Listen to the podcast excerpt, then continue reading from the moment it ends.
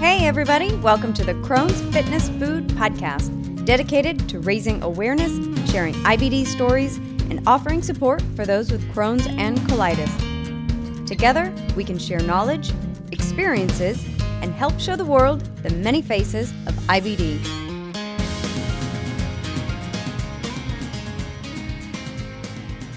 Well, hi everyone. Thank you for joining me today for another episode of the Crohn's Fitness Food Podcast.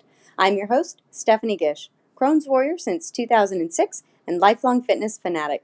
My guest today is Veronica Blancado, who you'll recognize as at Crohn's Queen on Instagram. She's here to share her journey with Crohn's from diagnosis to extraintestinal manifestations and how she's dealing with the constant challenges of life with I B D. Thank you so much for joining me today, Veronica, and welcome to the show. Thank you so much for having me. I'm super excited to be here. I am excited to have you here. So Crohn's has certainly given you a number of challenges, and not all of them have been G I related, but they're all a result of your Crohn's. So before we get into your daily life now and how you're managing I B D and dealing with some of these things, why don't you first start by sharing your Crohn's story and talk about the lead up to your first flare and your diagnosis? Sure. So I am thirty years old now, and I've had Crohn's officially since I've been fifteen, but I don't remember a time that I was not sick. I think I started having stomach problems probably around eight or nine years old. And I remember knowing that I had stomach aches a lot, and I, as That's the way you could when you're eight or nine. And I remember feeling weird, but I like never told anyone about it. I think I sort of thought at a young age, maybe everybody feels this way, or maybe everybody runs to the bathroom after they eat something. And I didn't tell my parents I was feeling sick probably till I was like eleven or twelve. And by then I think a lot of, you know, my disease had progressed.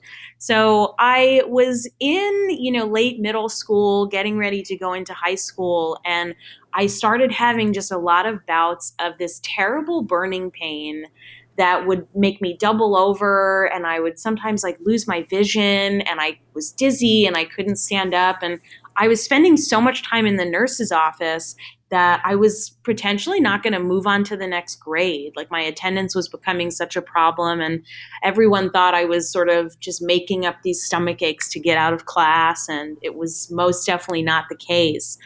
Um, So I was battling these things on and off. My mom took me to the pediatrician, and they said they thought I had an ulcer.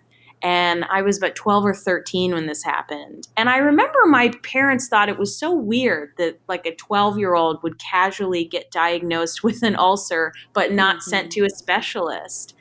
And my pediatrician didn't send me to a specialist. He gave me Nexium and different antacids and told me to not lie down after I ate and drink more milk. And it didn't really do anything. So I kind of battled this on and off until I got into high school. And my first big flare was really in high school. I was taking a final examination in my French class. So it's the summer, it's hot, I'm stressed. And I had just eaten lunch and I'm ready to take this exam. And it's timed. So if anybody had to use the restroom, you basically had to stop this timer and stop the whole class from taking this exam.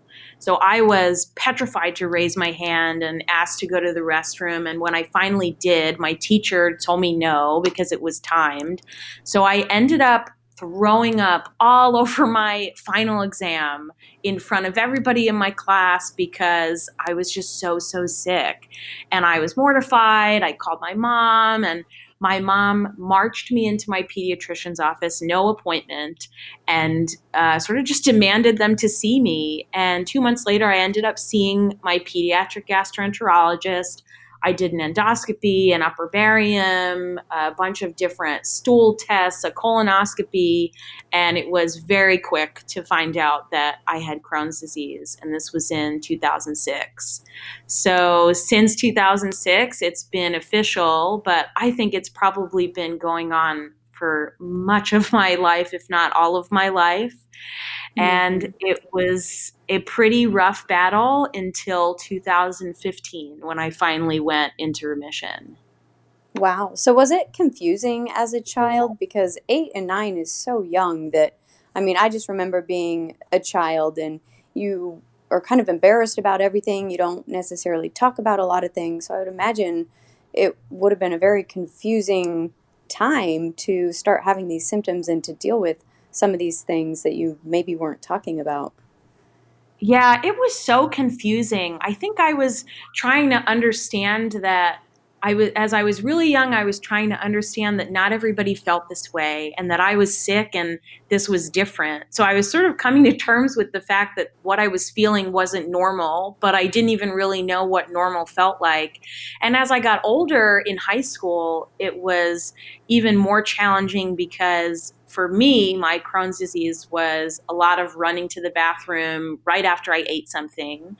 And it looked like bulimia on the outside because um, I was so thin, I was malnourished. It was happening right after I ate something. But for me, I was sort of more embarrassed that it was the opposite. So I remember being like, which rumor do I want to take? Do I take the bulimia or do I tell people that I'm just kind of running to the bathroom uncontrollably all the time with Crohn's disease? I don't think there was like fifteen or sixteen year old me had a good option mm-hmm. either way. So, uh, but yeah, yeah bad choices.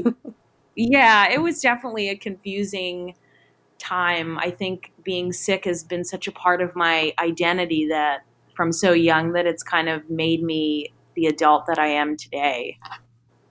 So it sounds like you really haven't been in remission that long because you talk about being sick your whole life and how it's shaped you. But it sounds like remission, if you finally got there in two thousand fifteen, that's only a few years. So tell me a little bit about that road from your diagnosis, the official high school diagnosis up until twenty fifteen and how you finally got to where you're at now. Yeah, so once I found out I had Crohn's, it was uh, such a bumpy road. I feel like I've had every textbook complication that you could possibly have seems to come up. Um, I tried medicine after medicine, and none of them really stuck. And then I wasn't super great at taking care of myself and remembering to take my medicines because I just remember being this angsty teenager that didn't really want to be sick. And I didn't really want to take all these medicines and like go to all these doctors. So I didn't really take it seriously. I think my parents had no clue what to do with this sick teenager all of a sudden. Uh, so I, you know, was really underweight and really malnourished and had some like growth and development problems. And eventually I, you know, got so sick that I had a full bowel obstruction and I was hospitalized and I had that come back three months later. And then I was hospitalized and then that came back a third time. And finally, uh, they recommended me for surgery because nothing was really getting rid of these bowel obstructions that kept happening. And at this point in time, I'm on Remicade. So I've worked my way up to infusion medication. I'm taking steroids. I'm on and off of prednisone. I'm taking Pentasa. I'm doing, I'm vitamin deficient. I'm iron deficient. So I'm, I've, I'm on like twenty, thirty pills a day, taking these infusions. I feel like uh, I'm a cancer patient or something, but I'm not.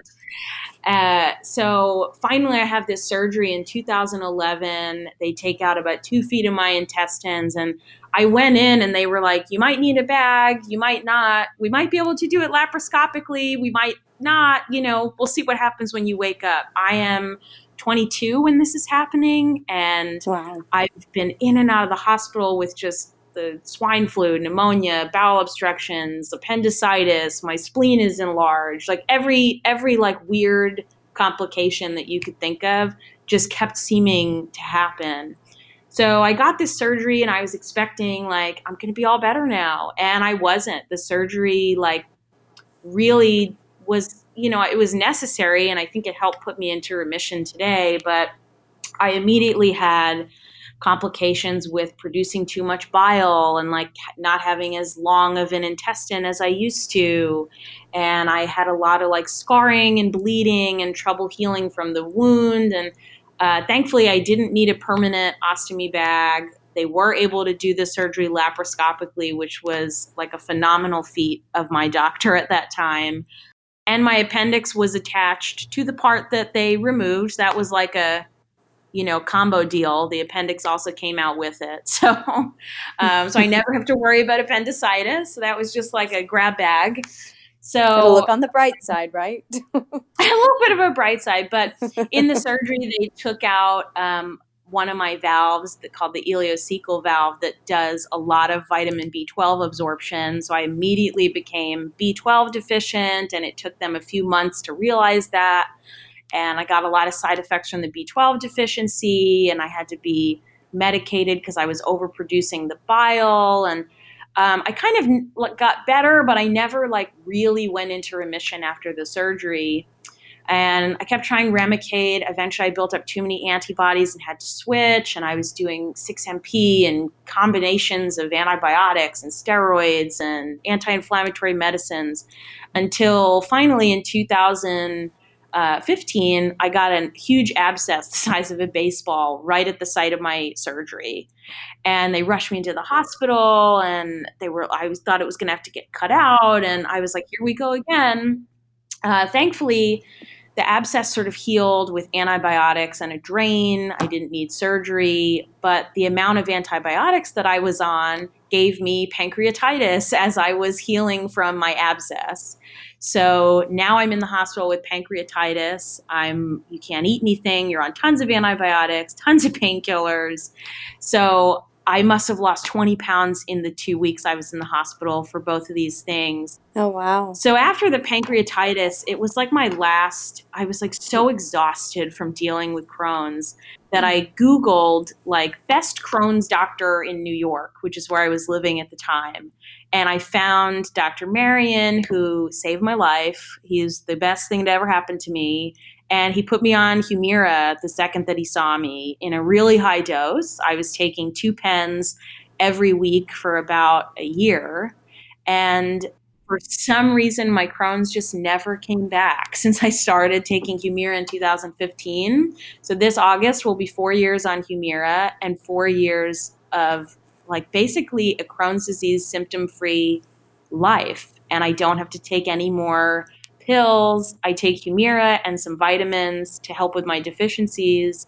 And I use fitness and diet to accompany a lot of that. But it's been the most exciting, like three and a half years I could have ever thought about. It's like I was just born and started living again. What are some of the things? Was there anything that you started doing once you started feeling well? Was it kind of like, I'm going to go out and I'm going to go do this, this, and this? Did you have a bucket list of things you started checking off once you felt well? Yeah, I finally started eating normally. I was able to like experience all these foods that I could just never eat before. My like white bread and pasta and soup diet, basically like the only foods that never really bothered me with Crohn's. I tried all these restaurants. I had sushi. I had Thai food. I was eating spicy food. I just like ate my way through the food scene in New York. When I wasn't malnourished, I finally like resumed a normal body weight. So I gained like twenty-five pounds, but I'm still pretty thin for my height. So I went through like buying all new clothes and like realizing what it was like to wake up and like not be totally exhausted and want to hang out with my friends. Uh, the biggest thing that remission gave me, though, was I was finally able to go to college. And I'm actually graduating uh, this coming Thursday, the May twenty-third. Oh, that's so awesome. Con- congratulations. Thank you. So it's super exciting. I've been able to attend classes because I'm not sick. So that was probably the biggest thing, is it just gave me like a, a normal job and being able to go back to school. And I was able to relocate to California uh, with my husband and get married. So it was, it was incredible.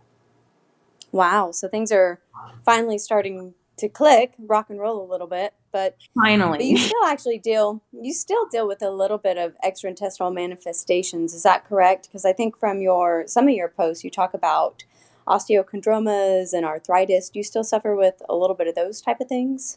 I do. Crohn's disease has always reminded me that I'm never too far away. It has a very clingy relationship, I think.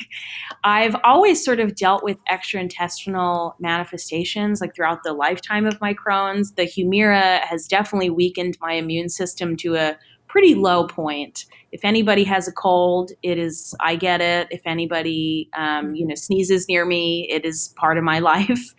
I take much longer to heal cuts, and uh, just like fatigued is like a normal state of being for me. Are you still taking the two pens a week? I'm down to one pen a week now, thankfully. Okay. Um, I stay on it that often because my arthritis is pretty significant. It's definitely gotten worse since I've been in remission. Uh, so I have to do cold and hot compresses on my knees and a lot of stretches and yoga and like some at-home physical therapy remedies, in addition to a lot of Humira to try and keep my arthritis under control so that I don't completely have to walk with a cane in a couple of years, which I would rather not do.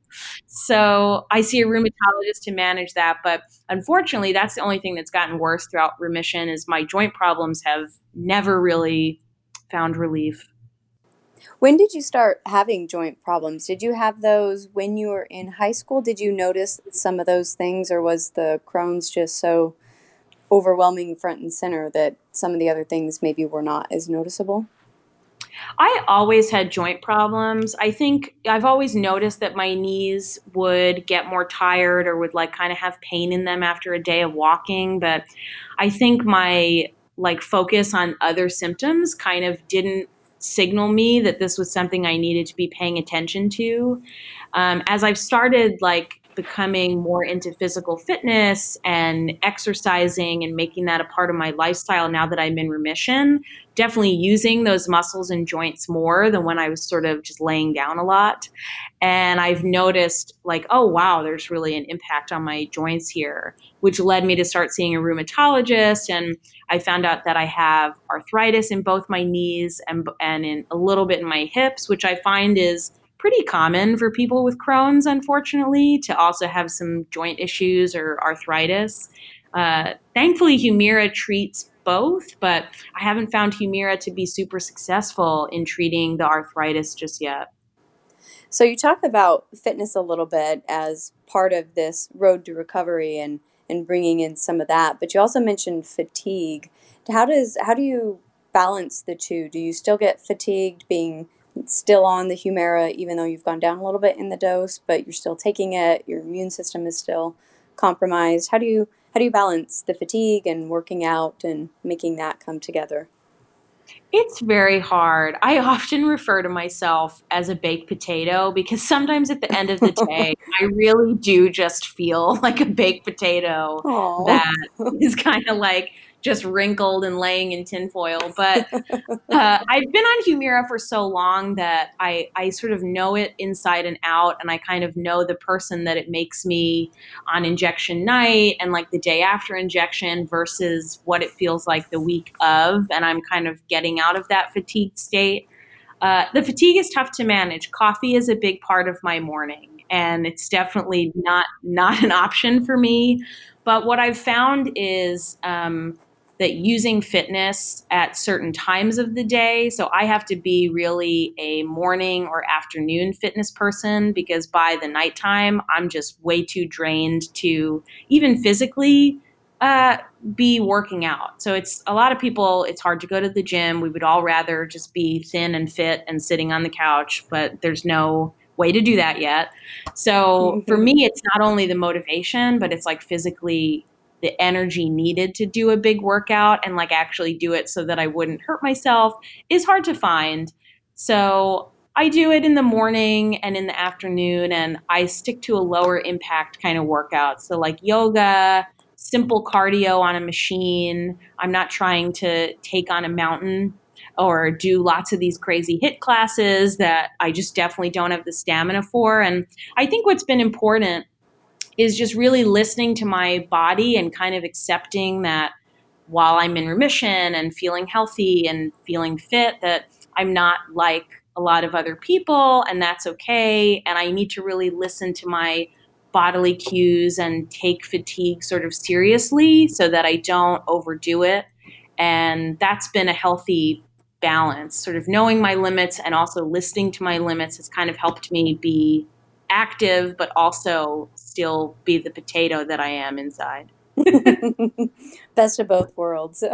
Yeah. That's such a great, such a great way to manage it. And just being able to keep moving, I know, has so many health benefits. So the fact that you're able to, to recognize that, all right, I can do it in the morning or the afternoon, and it doesn't have to be this intense, crazy thing, but just moving so that you help your body to stay strong, help yourself, you know, be able to fight Crohn's better. I think that's, it's a great advice and way to, way to balance it.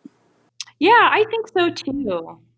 So before we jump into, because I do want to talk more about food and, and diet, food and fitness, but before we do that, in some of your posts, you've mentioned how important it is to have such a, a strong, supportive partner. And you mentioned earlier you just got married, so congratulations again on that. Thank you. But tell me more about the supportive role that your husband has played and what you look for kind of from him as far as support and getting through some of the tougher days. My husband is just the best. I feel like I would not be as successful in my remission without a partner like him. Uh, but I was always a very solo Crohn's warrior prior to, you know, my relationship with him and really meeting him. I didn't want help. I didn't want to feel like I needed help. I wanted to do everything by myself. And I tried to keep my Crohn's really under wraps. Like my sort of public display of Crohn's on Instagram is really only something I've done in the last year or so. Like I was very private and, you know, didn't want to seem any different from anyone else with my Crohn's. And I realized that having help can make it so much easier.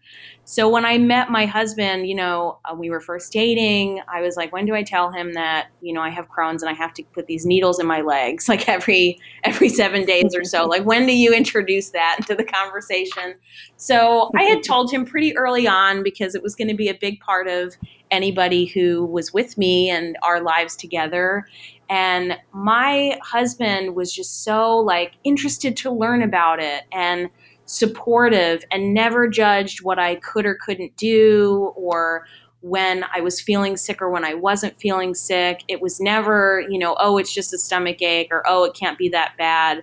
He always really validated me. And that was something that I never really had in high school. And you don't get a lot from family that doesn't really understand. And my husband's like the picture of perfect health and has really no ailments wrong with him except an occasional headache. So to have somebody that's never really been through it just not judge you and totally validate you has been a huge, huge part of me being successful. And eventually uh, he started giving me my injections. So he is my at-home nurse. He does my Humira nights and he Uh, is a pro at giving me Humira injections, vitamin B twelve injections. He is my colonoscopy transport. He's been side by side as I've been drinking the disgusting prep that is never improved. No. And he's excited about every doctor's appointment. What did they say? How are you doing? And he's also like a positive force. It's pretty easy even to be in remission to still be doubtful and still be worried. Is my Crohn's going to come back? Like, was this blood test bad? Like, is this twinge of stomach pain like something more than just the taco that I ate? And he's always just looking at the bright side and like reminding me of where I've come from and reminding me of how much better I am than than what I was, and that, you know, anything that happens, like I don't have to do it by myself. And it just, having that positive outlook and support almost makes you like look at your disease differently. And it makes me look at myself differently as somebody with Crohn's and somebody with a, you know, invisible illness and kind of a chronic incurable illness. It's changed my outlook on like my own Crohn's and other people with Crohn's and just like having a disease in general. And I was never that sappy person. I can't believe that my husband has done this to me, but he has. He has completely changed Aww. my outlook. And I think it's just so cool to feel like as close as he can get to understanding what it's like, I think he's gotten to, because he's just been so open and willing. And if anybody can have a partner like that, or already does have a partner like that, I think it's as important as your medication. Like, he's up there with my gastroenterologist and my Humira prescription. Like, he's on that same level of how important it is for me to stay in remission, is like having him as a part of that whole component of treatment.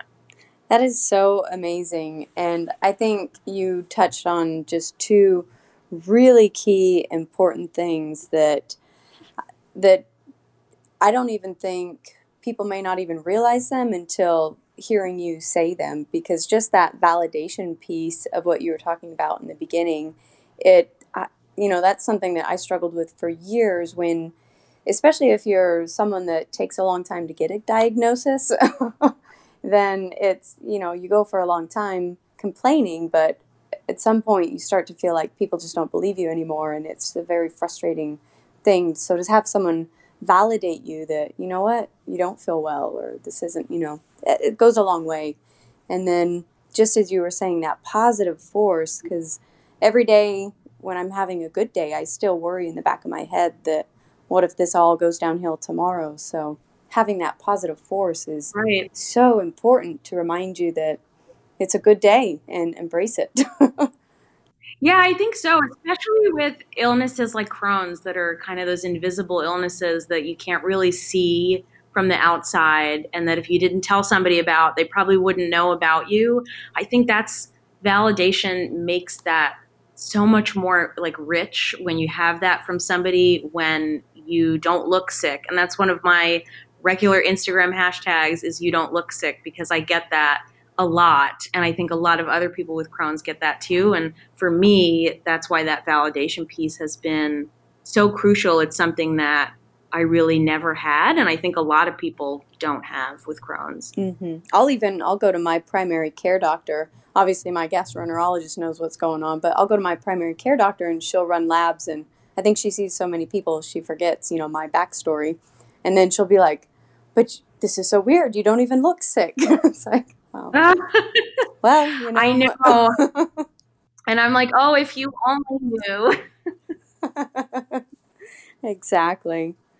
So let's talk about food. It's one of my favorite topics. I love I love food. I don't have a wide variety of diet, but I absolutely love food. So tell me what you mentioned. You kind of went on this eating around the world, so to speak, everything you could once you once you got into remission. But what were some of the foods, other than the bread and soup diet you mentioned, what were some of the foods that you that helped you when you were sick? And then are there certain things that you stayed away from then? Is there anything you still have to stay away from now?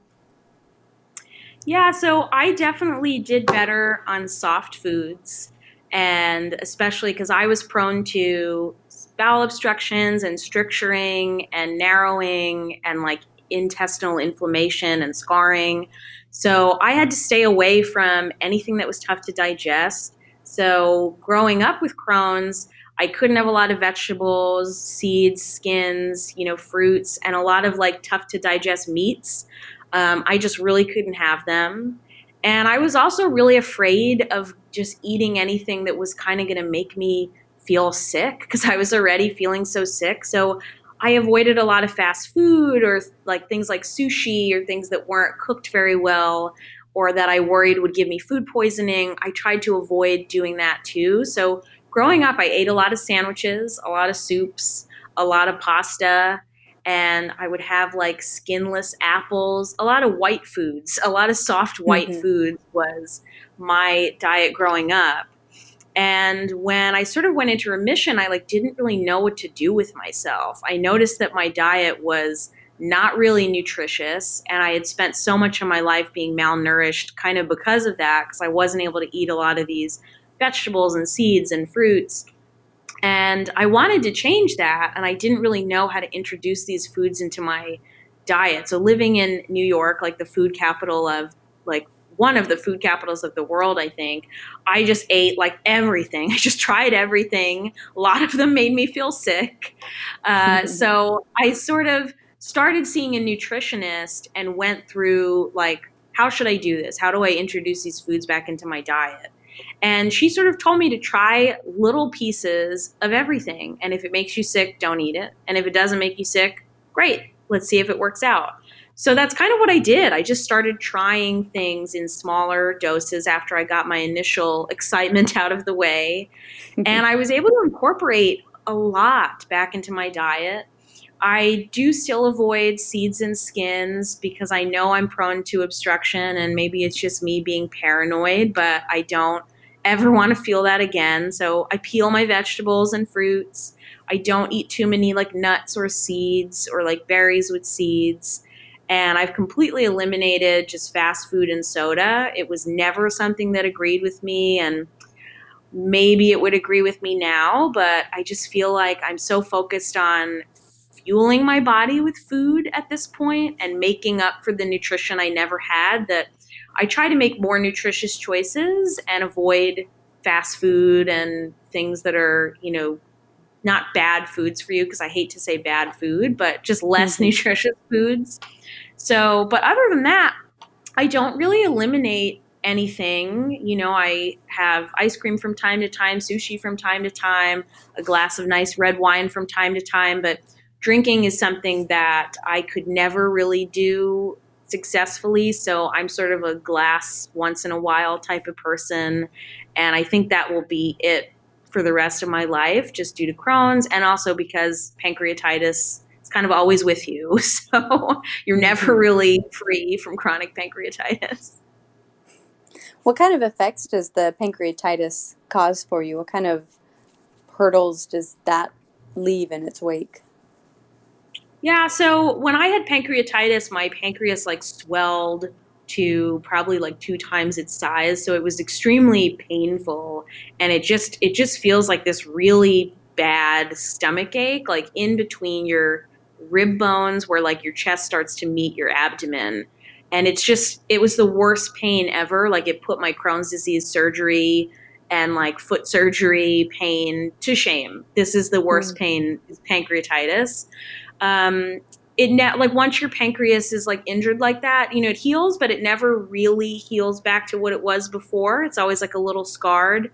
So I definitely can't drink that much. Like after pancreatitis, I couldn't drink any alcohol at all for a full year under any circumstances to allow it to fully heal.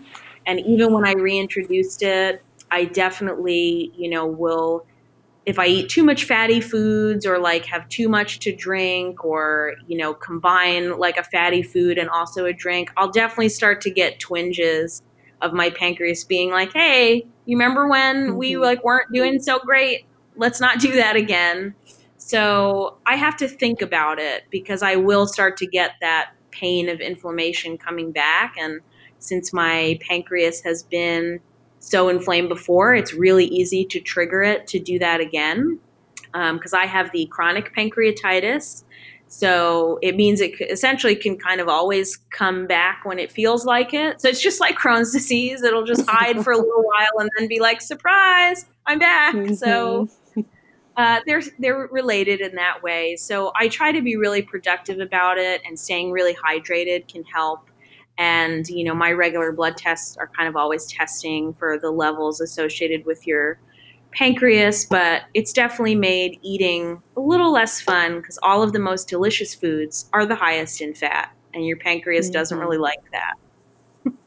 Is it's the liver that makes the bile, or does the pancreas help make the bile to help digest the fat? What kind of role do you know, the mechanism, the role that it plays? Yeah, I'm pretty sure the pancreas, I'm not like too certain, but I'm pretty sure the pancreas either makes or has something to do with processing the bile and like absorbing mm-hmm. it.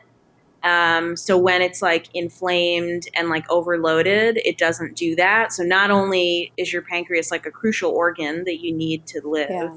then it throws your whole digestion off kilter. So if you're making too much bile, which is what was happening to me after my surgery, everything is just moving through you like much faster than it should. And if you make too little bile, you're sort of at risk of like things not moving through your intestines fast enough. So it could cause a problem either way. And it's like needs to be very carefully regulated. So it took me a lot of medication to get that regulated after surgery. And then when I had pancreatitis, I had to go through that whole regulation process again, which was it's a challenging balance to find the right dose of medicine combined with the right balance of food that's mm-hmm. not bad for you.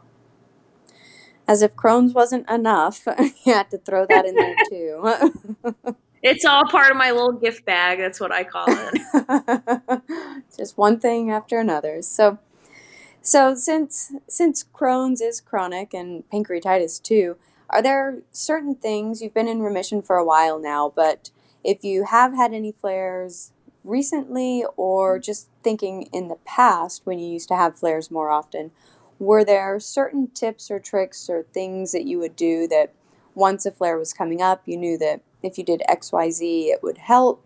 Um, did you have any anything like that reflecting back on, on your years with Crohn's?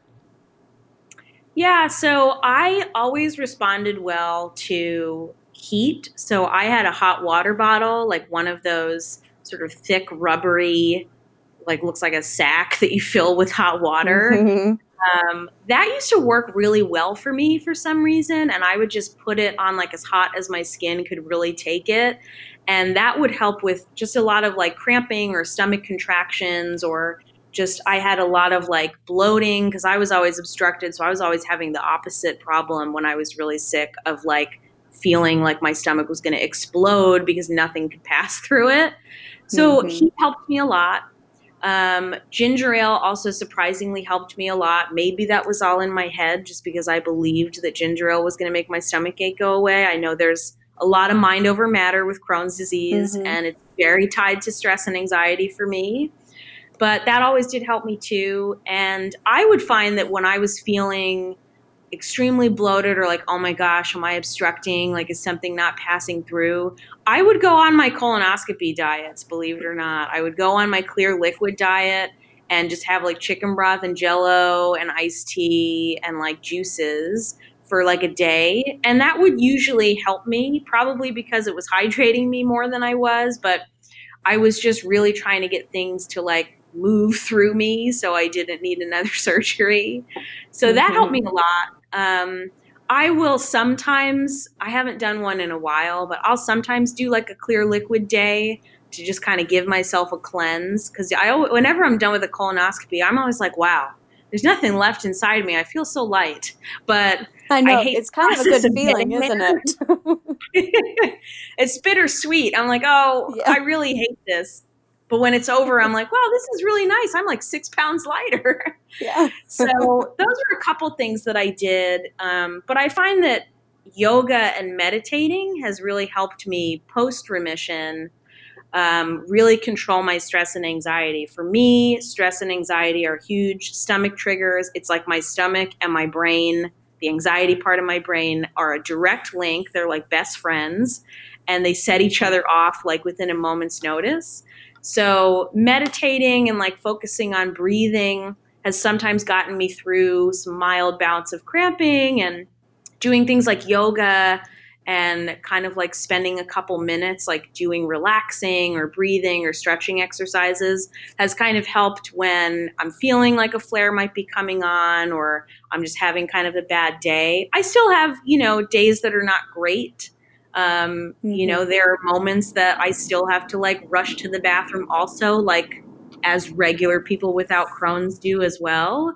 But it's just uh, like one percent of what I used to be at. So, you know, it's not perfect and it never will be, but this has helped me keep it under control. And when I feel like I'm having a bad day, or I'm just kind of obsessing about a twinge in my stomach, or, you know, a gas pain, I'm like, oh my gosh, my Crohn's is coming back. I start doing yoga or meditating so that I don't get to a place that I'm just stressed out and making myself sick.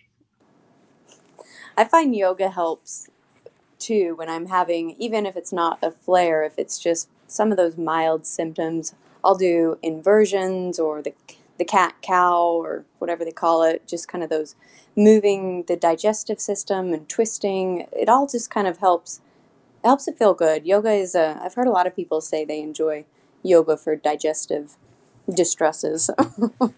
Yeah, I think that I've read a lot that inversions are really helpful, and Uh, I don't know the name of it, but when you're sort of propped up on your arms and like your toes are towards the ceiling, it apparently realigns like the organs in your digestive system. So I don't know how true that is, but I've always found it helpful. So I will continue to believe it until I am proven wrong. I will too. Yes.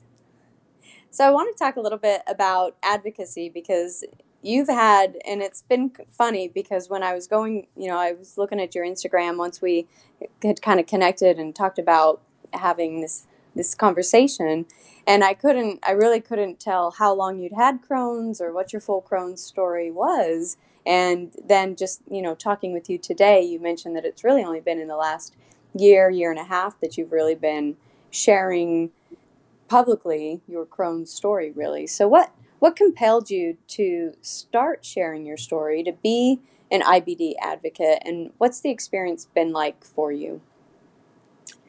Yeah, this is definitely a new thing for me, like talking on a podcast about my disease. If you would have asked me like two years ago, I would have been like, absolutely not. Nobody can know that I have Crohn's. uh, I experienced like a lot of discrimination in my younger life. Like there were definitely jobs that didn't hire me, and like there were definitely people that didn't date me, and like friends that, you know, weren't able to handle me bailing on plans because I was sick. So I like lost a lot of people and saw the, you know, kind of negative effects that Crohn's can really have, or any kind of chronic illness can have on your relationships.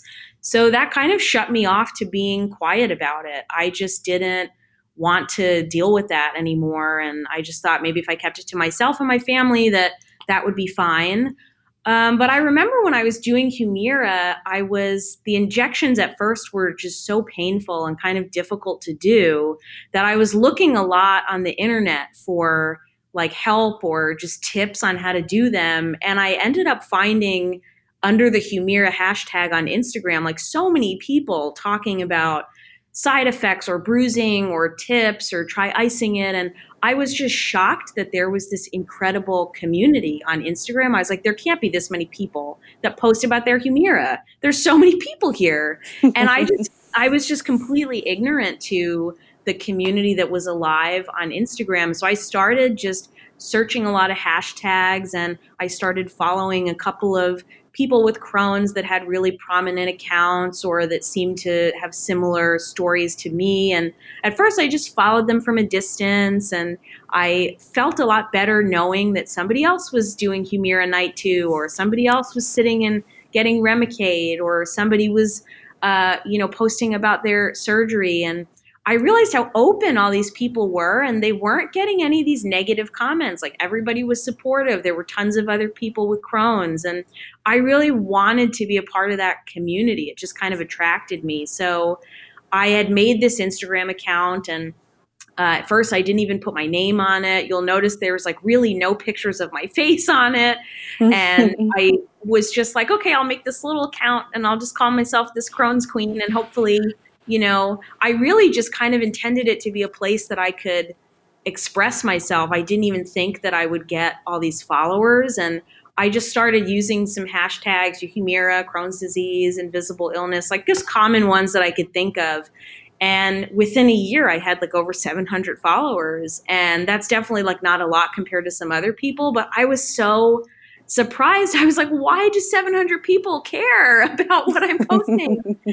And I just received like an outpouring of comments, or like people DMing me with genuine advice. Like I would post a cold sore, a recurrent problem that I can never get rid of. I'm open to all suggestions. And people were posting just advice like, try this or try this, or have you read this article? Or I used to have these too. And I used to feel like the most isolated person that would get these like styes and cold sores and these like weird, embarrassing side effects that you just get from being immune suppressed. And other people were, oh my gosh, I have cold sores too, or oh my gosh, I have osteochondroma too.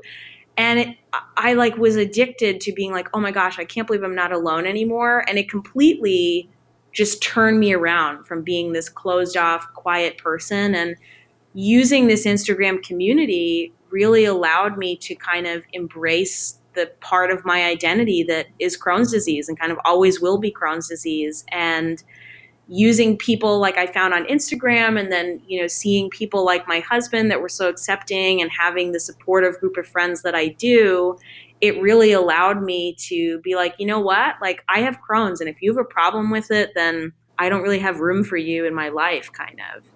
And ever since then, I have just been the Crohn's queen. I literally have made it a huge part of my life. Everybody that knows me knows about it.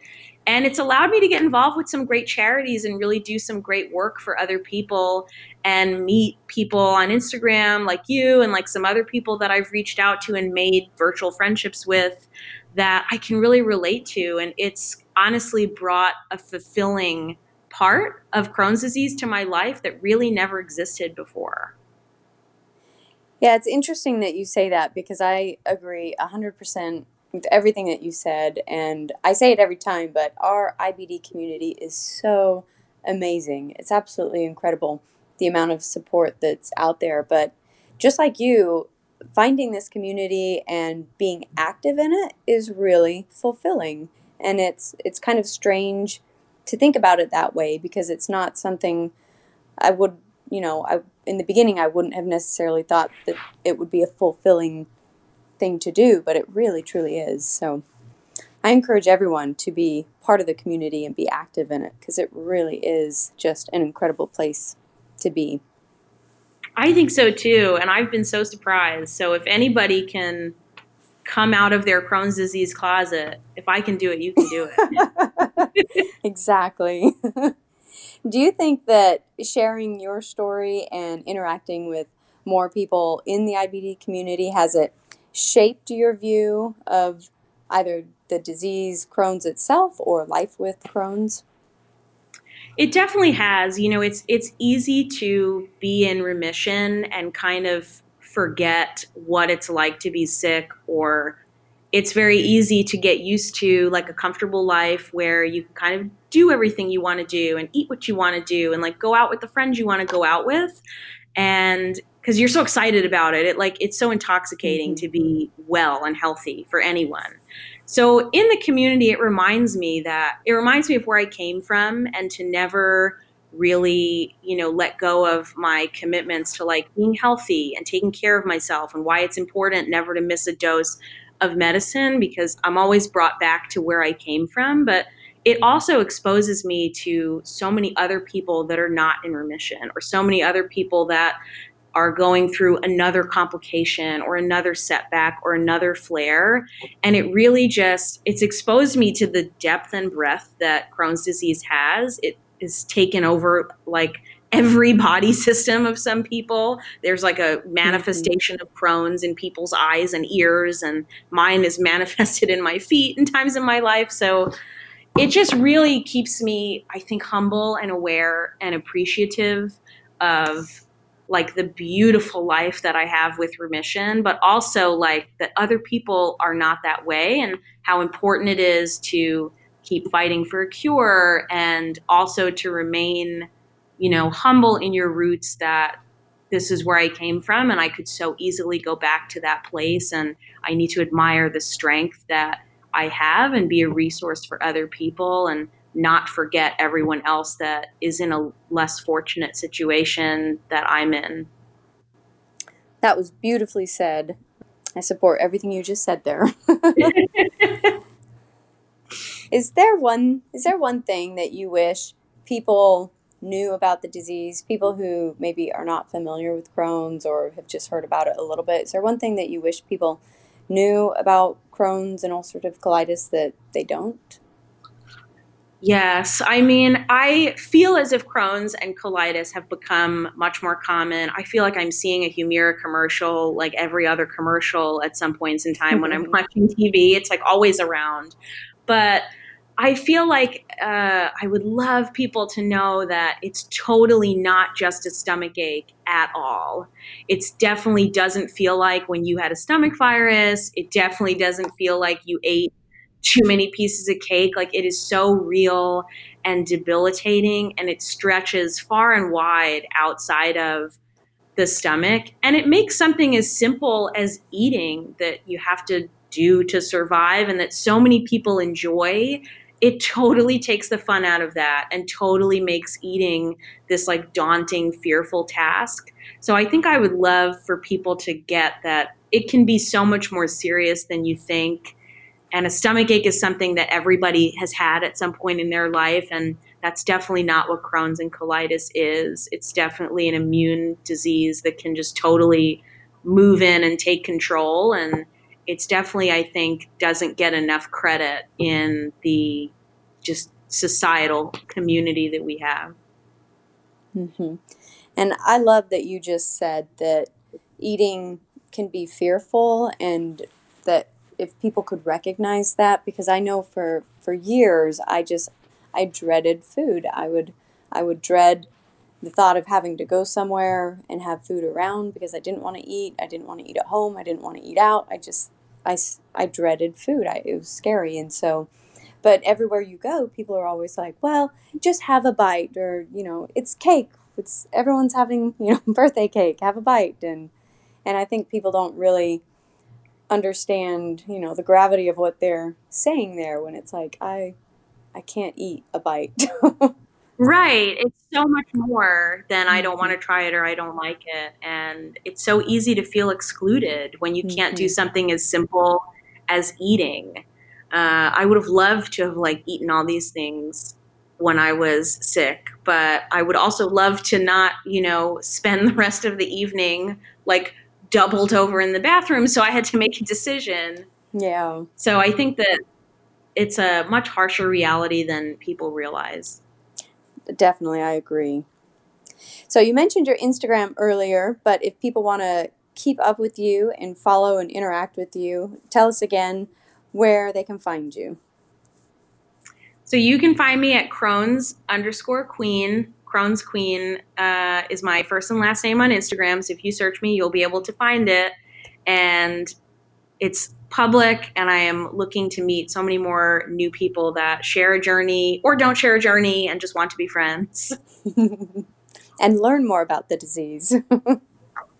Yes, and learn more about it. I'm also, you know, always open to tips, tricks, advice, anything that anyone else has been through, because Humira pens still hurt, and I'm always looking for ways to make them not hurt. Aww. Well, is there anything — we covered a whole range of topics today — is there anything that I did not ask that you wanted to share with the audience today? No, I think we covered everything. I feel like that was a big like journey through all the different areas of my life and Crohn's. So it's kind of exciting to talk about it out loud, and it like reminds me of what I've been through. So it's been a really fun uh, experience to just like talk through that and have this conversation with you. Well, you shared a ton of great tips today, a lot of just great words of wisdom, a lot of great tips, a lot of great advice. So I thank you for that. And I really enjoyed having you on. So thank you very much for joining me today and sharing your story. Yeah, thank you so much for having me. This has been truly a great time. Thank you for listening to the Crohn's Fitness Food Podcast.